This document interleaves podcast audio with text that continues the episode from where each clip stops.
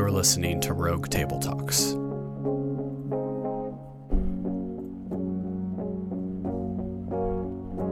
Here's Mike. Here we are, back again, Rogue Table Talks, number 111. 111, All which in. Spanish is uno, uno, uno. I think that's true. No way. No, I don't think it is. That's offensive. I'm going to get canceled. If we had any, you know, any real listenership, I probably would be canceled by now for saying such things. and by real Slandering listenership, you mean Spanish speakers. more than what? How many? How many listeners? Slandering Spanish. A few speakers. hundred. Yeah, yeah. I'm guessing we don't have uh, a lot of people out there passing our podcast around to be. In a way, it would, you know, it would be a step forward if we had. It would be a step forward if someone tried to cancel us. Someone tried to cancel us because that would mean uh, a lot of people. Uh, so Or we That's our business plan. really stupid. that's our that's our business that's our business plan. yeah. That's our uh, growth plan. Uh, yeah, one eleven. Uh, uh, speaking of cancellation, uh, the our theme is redemption, redemption and stories. We live in a very non-redemptive culture, which I'm sure we'll get to in a moment. Um, Almost anti-redemption. anti-redemption, redemption bad, cancel good. Mm-hmm. Judgment uh, yeah, and that's- and payment, Yes, vengeance, like this. right. These are the values. Yeah. Yes. Yeah. Get That's 'em. what we're talking about. Get him. Show him how good you are by crushing him. Which is ironic. That's what we do. That's how we prove our goodness by crushing other people, by crushing the imperfect people under our Uh, well done. Well done. Yes, yes. Uh, all right, redemption. Here we are. Uh, we're in. We're talking about um, stories, stories in the big story, stories in our story, redemption stories. Uh, and so, kind of, I want to start with what's redemption. What is the, what is redemption, and how is it different from just straight innocence? Hmm. Thoughts? How's redemption different from innocence? Mm-hmm. Say more. Say more about the question. Well, um, okay. So, here's, uh, putting it in a biblical uh, question: How are we different from the angels when it comes to redemption and innocence? Uh, and why is that important? The good angels. Yeah. Well, okay, even the bad ones. That's, I guess that they can come into the conversation as well. You know where I'm going with that? What do you think? I, I. I, don't. I'm like this is a really big question. I'm like You're intrigued. I'm Hopefully like our what, listeners what are, are you intrigued. what are you trying to Yeah. say? Like All right. Okay. So let me read a passage and uh, tell you what I think, and then Okay. uh, it's it's Peter, First Peter one, talking about our our salvation and how it has fit into redemptive history. Uh, he says, concerning this salvation, the prophets who prophesied about the grace that was to be yours searched and inquired carefully inquiring what person or time the Spirit of Christ in them was indicating when he predicted the sufferings of Christ and the subsequent glories. It was revealed to them that they were serving not themselves, but you, the things that have now been announced to you through those who preach the good news to you by the Holy Spirit sent from heaven, things into which angels long to look. So he's talking about uh, the predicted Messiah, the predicted coming of our Redeemer, the one who is to redeem us, trying to understand from the Old Testament perspective, you know, this sense that the prophets were prophets, but they did not have perfect knowledge. They had the words God gave them, but they, you know, they wondered with everyone else, you know, when the Christ would come. Mm-hmm. The the prophecies predicted the sufferings of Christ and the subsequent glories. And all of that was about us, Peter writes. The ones Yeah. that are the the ones who are being redeemed. And angels long to look into such things. Uh, And there's this, uh, you know, there's this real sense in which we're in a different situation than the angels who don't need redemption. Uh, they they were innocent. Uh, they're angels. They have not. Uh, they are not in need uh, of redemption. We, on the other hand, are not like the angels. We've been redeemed. We have fallen. I mean, the angels that fell are demons now, and in mm-hmm. God's providence and plan, there appears to be no road for their redemption. Mm-hmm. However, redemption is offered to us in Christ. So that's one way in which we're different from the angels, and one way in which redemption and innocence are different. Redemption, in a sense, requires it starts from a place where we're not innocent, because if we were innocent, we would need not need redemption, right? Yeah, yeah, a, a, necessary uh, part of redemption is that you're not innocent. So you know, it's interesting because my mind is still on a side note. We should do something on angels. We did, yeah, we should. That's Yeah. that's very intriguing. Like, what what are they? What do they do? What's the deal with angels? What's the deal? By with Mike and Chad. angels? Yes. What's the deal with angels? It sounds like a com- the beginning of a Christian comedy routine. What's up with these angels? or like a really bad Hallmark movie. Yes. The title of a really bad Hallmark movie. What's the deal with angels? Maybe they're all bad, but this one would be really bad. Um, yeah, so Hmm. you know, I'm just trying to wrap my mind around it. Like uh, similarities between humanity and angels. We're all created beings. Right? So the, the angels were created, and we're created, and therefore, you know, no one is shares the creator role with God, and everything that exists outside of Him is part of a created being, and yet, when we talk about creation, we don't always consider them a part of it. Maybe because they're not material, they're not necessarily physical, and yet they can take physical form. So we're we're dealing with a whole nother realm there, but Mm, that's a but- whole nother podcast. but Right. like you said, you know they uh, angels. Uh, so angels and demons, the difference of fallen angels or demons, and there is no chance for redemption as far as we understand as far as we know, right? scriptures. And angels, uh, which if we if we kind of hold to the theory that there are that a third of the angels fell and became demons, and two so there's two thirds more uh, righteous angels than fallen angels, angels that were demons, uh, but they don't need redemption because Right. they didn't fall, they didn't choose Right. to rebel, and they're a part of God's perfect. Uh, which is interesting. The fall didn't touch them in no way, Yeah. shape, or form. No sin. Right. So they don't need redemption. Right. Yeah, and this, you know, this passage, which is a, it's a, you know, we don't really know exactly what Peter's saying, other than it's just the sense that angels, they long to look into these things. Like it's, it's our story of redemption is of great interest to the angels, which is an interesting thing. Also, there's a lot there too about. I mean, God doesn't owe us redemption. He chose to redeem us. He did not mm-hmm. choose to redeem the fallen angels Right. in his providence. That choice is not explained, as far as I know, anywhere in Scripture.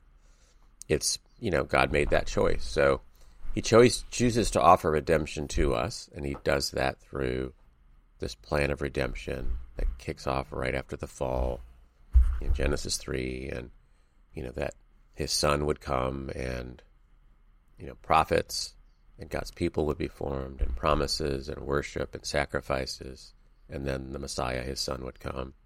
This grand, sweeping, epic plan of redemption, and we're still in this redemptive phase that will be completed in the future. Um, we're in this story of redemption, and it's different from, we're in a different place from not needing redemption. Uh, it's Yeah. different to be redeemed than to be always innocent. Uh, and I think it, it different in interesting ways. I think, uh, and I I kind of want to get into some of the interesting ways in which it's different. Um, you know that. You know, one of the things we're saying is, well, let me just let me let me talk about kind of the most obvious, you know, analogous story uh, book made into a movie. You know, The Lion, the Witch, and the Wardrobe. Edmund is one of the four children in the story, and he betray you know he betrays. He falls under the thrall of the White Witch. He betrays his siblings. He lies to them. You know, he tries to get on the side of the witch. He's you know he's enchanted by, and as a result of his betrayal, Aslan must die to mm-hmm. purchase his redemption for him and for all of Narnia. And after that, Edmund is in a different position than if he had never betrayed his siblings. And in some ways, he's in a better position.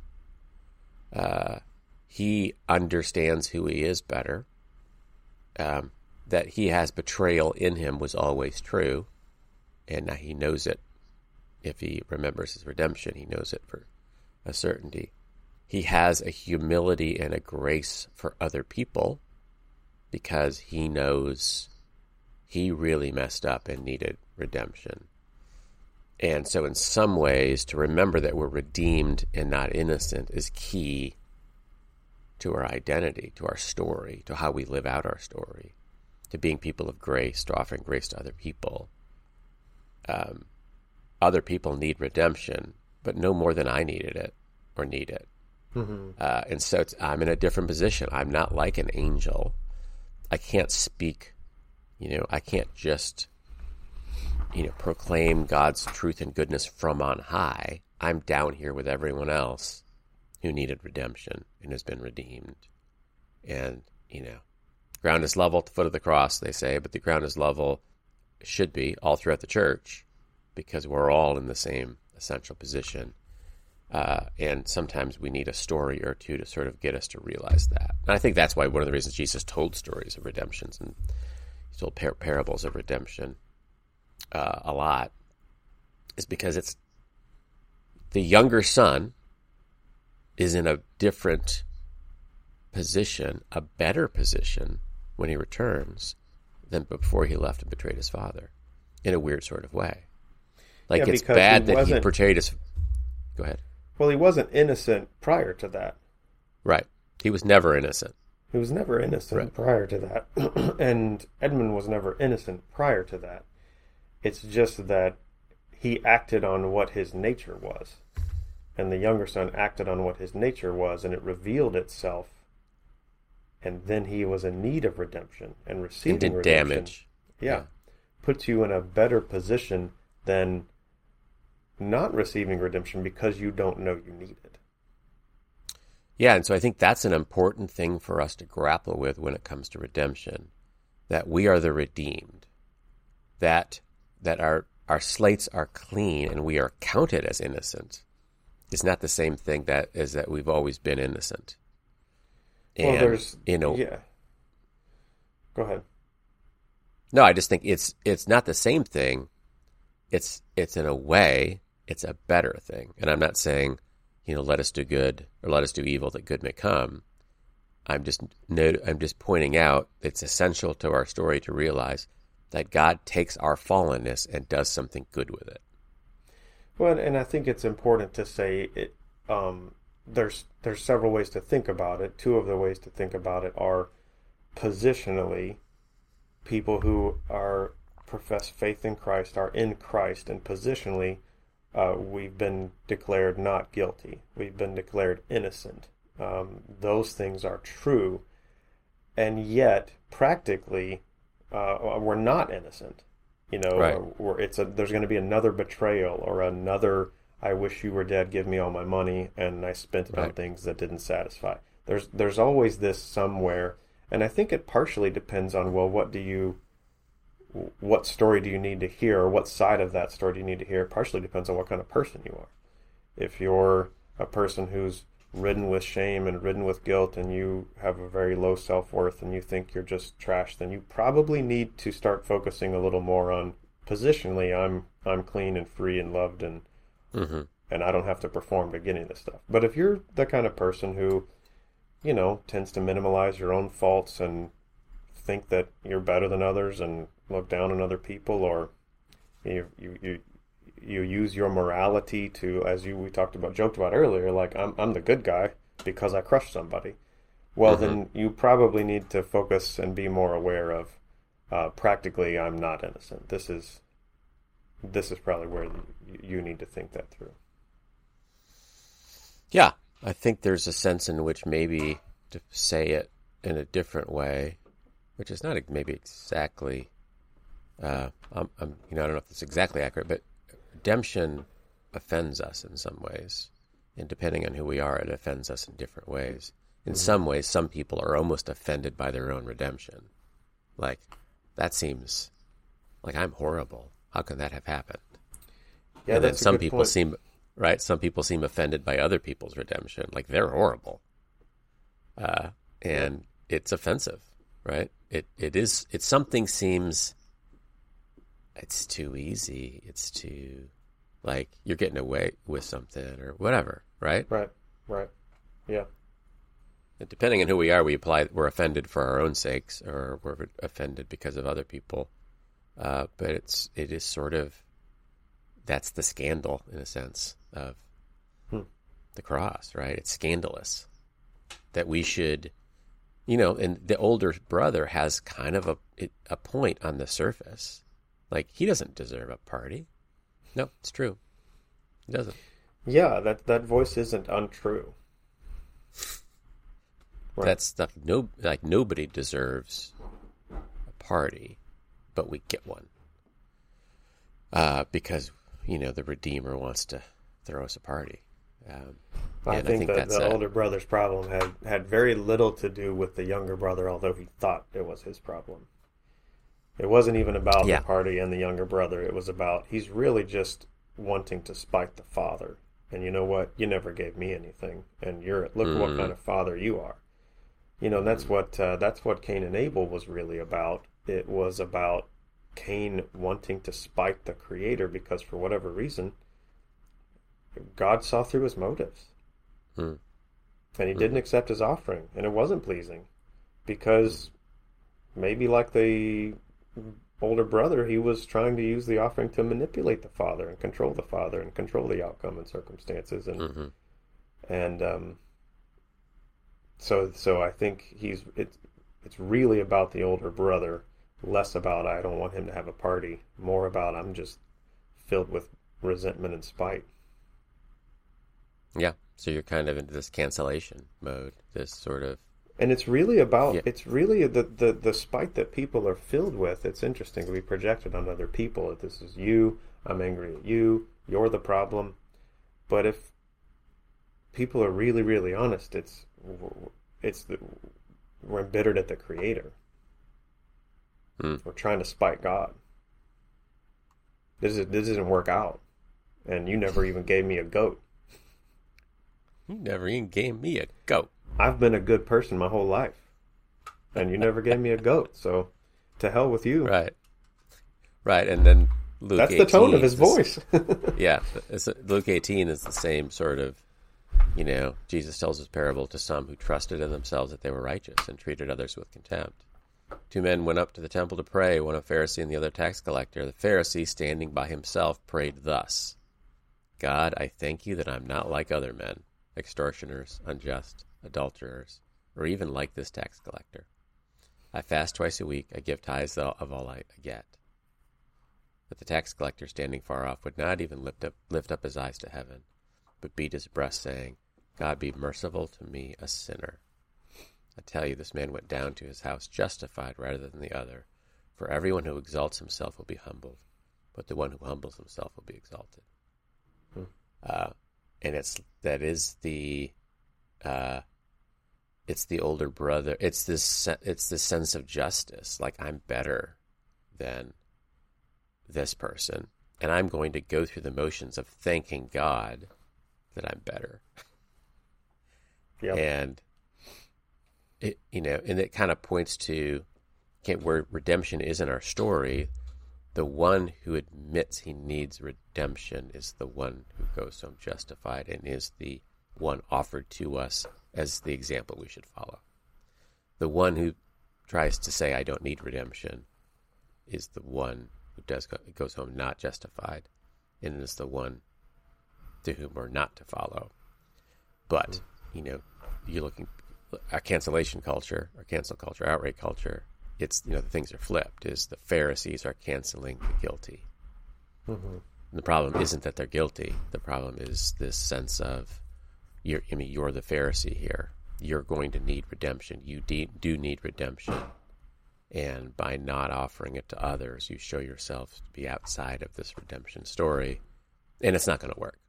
Uh, and but again, you sort of understand the point of those people deserve bad things because that is true. Mm-hmm. We we do deserve bad things. Hmm. That God in His grace took the bad things for us does seem sort of scandalous, um, and I think it's it's it does change the story for us that we're not the innocent, we are the redeemed. Yeah. Um, I was thinking of another movie. You've seen Gran Torino. Mm-hmm. Oh yeah. I like it. Uh, you know, Clint Eastwood is kind of a bad guy, Mm-hmm. right? I mean, he's racist, angry, proud, dismissal, judgment, you know, Mm-hmm. judgmental.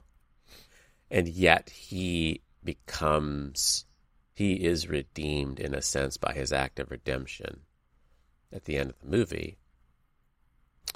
And how different a movie would it be if the same thing happened? You know, he redeems this family at the end, but he was like, you know, angelic Mm-hmm. throughout the whole movie. Right. Like it'd be a whole different movie. We wouldn't even like it. no, probably not. It wouldn't be a very good story because it would be so outside of our story, outside of our reality, outside of our, you know, the, our lives. That the scandal is that bad people get redeemed, and we want it, but it does still kind of intrigue us, draw us in, scandalize us. The redemption is scandalous.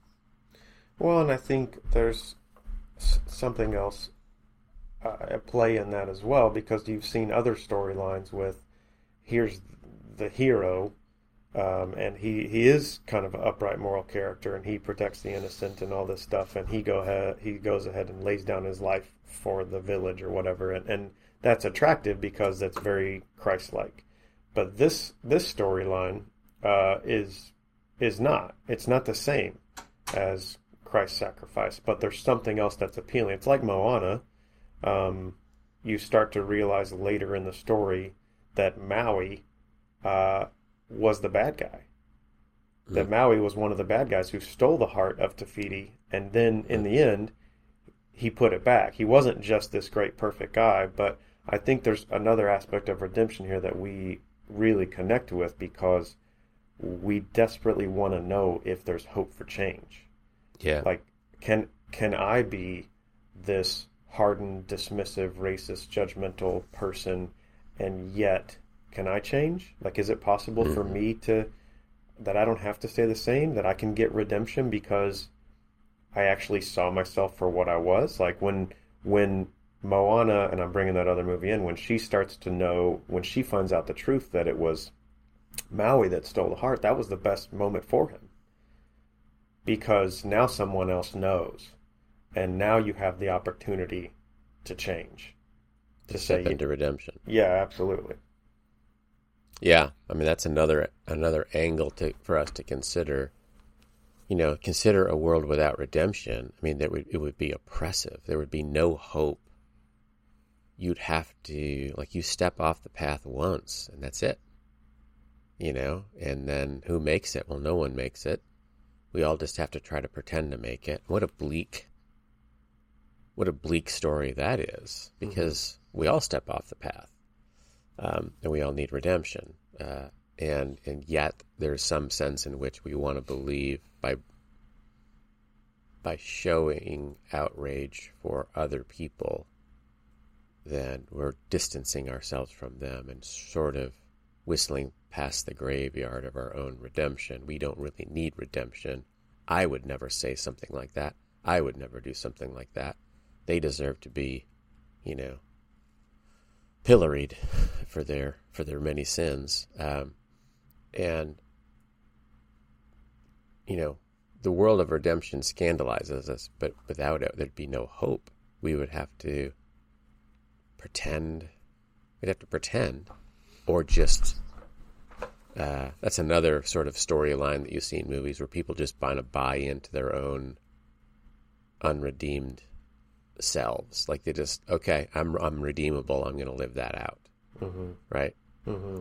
Uh, and some people do that, in, right, in real life, is they come to believe themselves to be worthless, unredeemable, and they live Well, accordingly. right, right. They and then you see them spiral down into self destruction and sabotage and, um, you know, on whatever level they, their own sense of neglect. They never viewed themselves like they were worth helping. Mm-hmm. Right. Like I'm not. It makes me think of it's not a movie, but it's Breaking Bad is this anti-hero story, and probably a lot of anti-hero stories are the same, where in a sense he preferred to embrace this new identity of this powerful crime lord, basically. Uh, when, you know, starting out as a milk toast passive chemistry teacher Mhm. um, like it gave him something. It gave him a sense of power and identity, and it ruined everything. You know, it. I mean, it. Mhm. At the end of that series, it's just there's no redemption because he chose a path away from it, and that's part of that's one of the conceits of the story is he has 137 off ramps Mhm. and he doesn't take any of them. Yeah, and at the end, he sort of admits, "I liked this," and you know, so he embraces his own destruction. Mhm. Yeah. Um, and that's the other side of redemption: is you do have to, at some point, you need to grab hold of it. You know, you need to you need to not be the Pharisee and not be the older brother. Well, and it's it's you know sometimes easy for the cynic or the skeptic to look at you know stories like Breaking Bad, but that also happens in real life and say, well, you know, where was God? You see, God didn't intervene, and God didn't rescue him, and God didn't. Okay, but he. This is what he wanted, Right. and this is what he. This is this is what he chose. Yeah. chose, and uh, in many ways, God God doesn't intervene and allows us to get what we actually want, Mhm. and sometimes that ends up for us we break good. I don't know if that's the opposite phrase Yeah. of breaking bad. Yeah. We Right. hit rock bottom and say, uh, "No, this is okay. I did want it, but now I don't." Right. Yeah. And I'd like to have a different life. Yeah, and that's part of I think redemption is yeah, I did want that, and no, didn't work out. Uh, I'm going to choose. I'm going to recognize, you know, what is the first step of the 12 step that I'm. I recognize that I'm powerless. Uh, and that's the story of redemption. Is not a story of innocence. It's not a proud, proud story. It's a humbled, grace, gracious story, and you know, there's uh, it's what is it Psalm Psalm 107 2 is let the redeemed of the Lord tell their story. Uh, or the I think it's let the redeemed of the Lord say so is the Mhm. is the song, Mhm. which I don't know what version that is.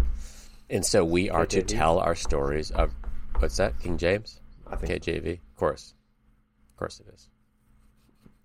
Um, the poetic version, but not completely accurate, but Yeah. poetic, um, is that we're we're encouraged to think of ourselves as the redeemed ones, to tell our stories, you know, to say, "I know my Redeemer lives."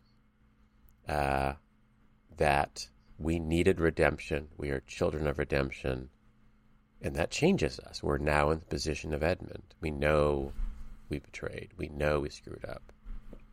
And we know that it cost and it damaged. And yet redemption was offered to us. And we are the, that's you know, that's that story angels long to look into.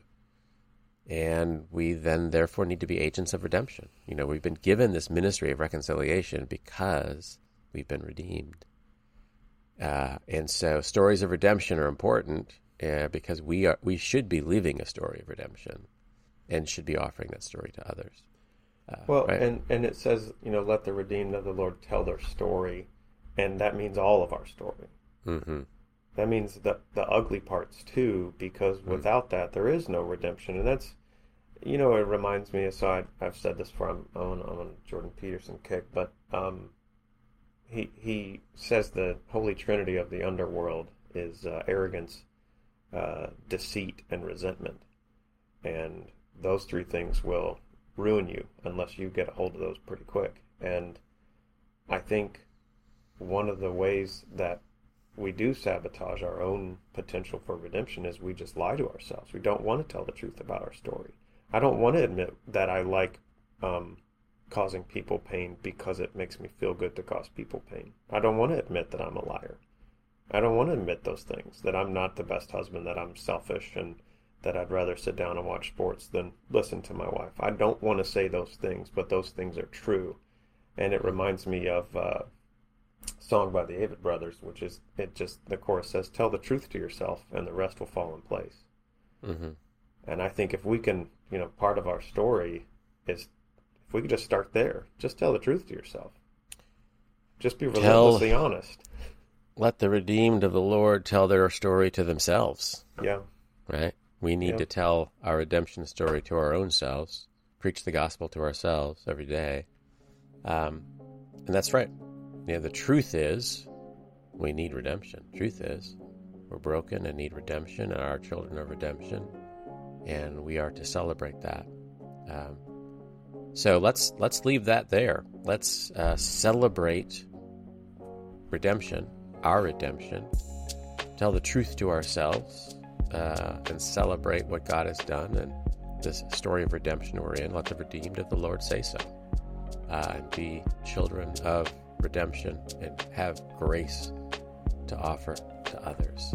And with that, we'll leave it there. Grace and peace. Thanks for listening to Rogue Table Talks. Be sure you're subscribed to our podcast wherever you listen and on our YouTube channel. Just search Rogue Table Talks.